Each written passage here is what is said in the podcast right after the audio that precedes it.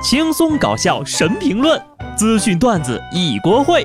不得不说，开讲了。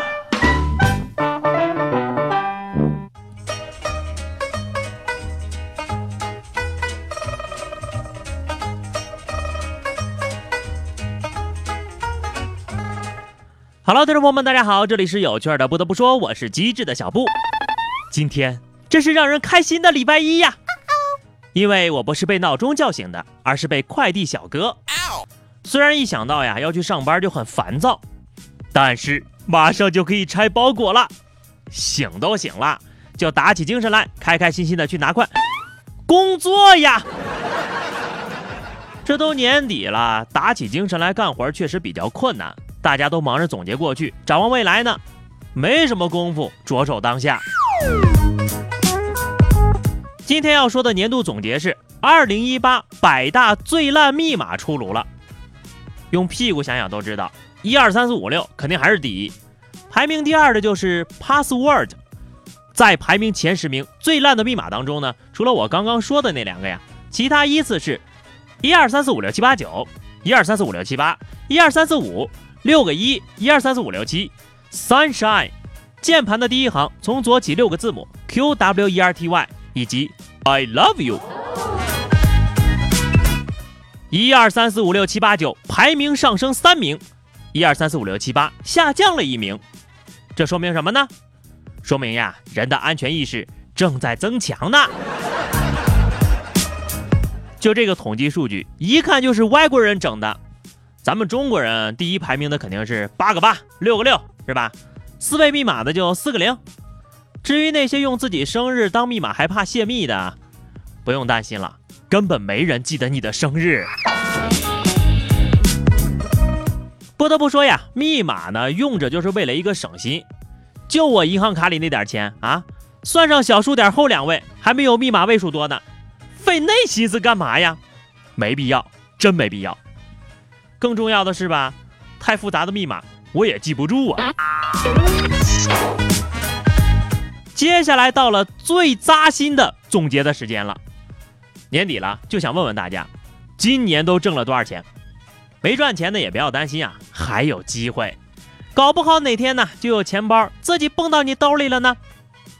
说扬州的孙先生在火车站把钱包弄丢了，调监控的时候发现啊，竟然是孙先生买完票之后转身的一瞬间没拿稳，这钱包呀自己个儿掉进旅客王先生的手提包里了。得亏是有监控呀，要不然后面的老王跳进黄河都洗不清了。这次可真的是钱包先动的手啊！钱包有他自己的想法，兴许他是想换个主人。这种事儿都能摊上呀，怕不是手提袋里放了个吸钱器吧？难道这就是传说中的天上掉馅饼？魔法手提袋自动吸钱包，请问哪里可以买到同款呢？这个事儿呢，确实是闹了乌龙了哈。但是世界上真的有天上掉钱的好事儿，这回发生在香港。前天下午两点钟，有人在深水埗基隆街一个大厦天台上撒下大量的纸币，引发了市民的惊呼不断。更有市民呢爬到车顶上去捡，现场那叫一个锣鼓喧天，鞭炮齐鸣，红旗招展，人山人海呀。据了解呢，这个撒撒钱的自称是香港区块链第一人。外号毕少爷，早前呢他就在脸书上写哈，劫富济贫，只要有梦想，一切都可以做得到。你那搁古代叫劫富济贫，你现在这叫影响治安呢？还说你是混币圈的，一点互联网思维都没有。站楼顶上扔钱才多大动静啊？搞微博抽奖啊，抽手机壳送手机那种。你这热度蹭蹭就上去了，关键啊，在香港扔钱和捡钱都属于违法的，捡钱的群众最后都按照警察叔叔的要求上缴登记了。这个故事也告诉我们呢，不劳而获只能是竹篮打水一场空。上期节目我们就说了，不到最后一天，你永远都不知道谁是年度奇葩冠军。最近呢，江苏南通派出所接到了群众报警。说有个男的呀，在男洗澡堂里偷拍。经过警方了解，原来该男子来自广东，第一次去到大澡堂，好奇呀，拍了个视频向群里的兄弟炫耀一下。江苏南通北方大澡堂，哎呀，看来广东以北都是北方啊。你说你没见过大澡堂子吧？读大学的时候我也见过这种人哈，能理解。但下次呀，别带手机了，带上脑子吧。说起南北的差异啊，下面这哥们儿更厉害。近日，七名电信诈骗嫌疑人因为诈骗安徽市民两万多块，民警跨省在海南把人抓着了，并且呢将他们带回了芜湖。结果啊，七号那天呢，芜湖下雪了。这七个嫌疑犯呢，看到雪景之后是兴奋不已，竟然还开开心心的玩起了雪，兴奋的呀就摸那个雪，还说从来没看过雪，这是人生第一次见到。兄弟，快醒醒，你们是来蹲号的，你们是反派呀，反派是不能有蠢萌人设的，影响盗贼在我们心里的形象。这下好了，在你们进去之前呢，也算是见过世面的人了。好好改造啊，争取出来以后再玩雪吧。要不然就在监狱里给他们安排一个扫雪的活儿，一举两得呀。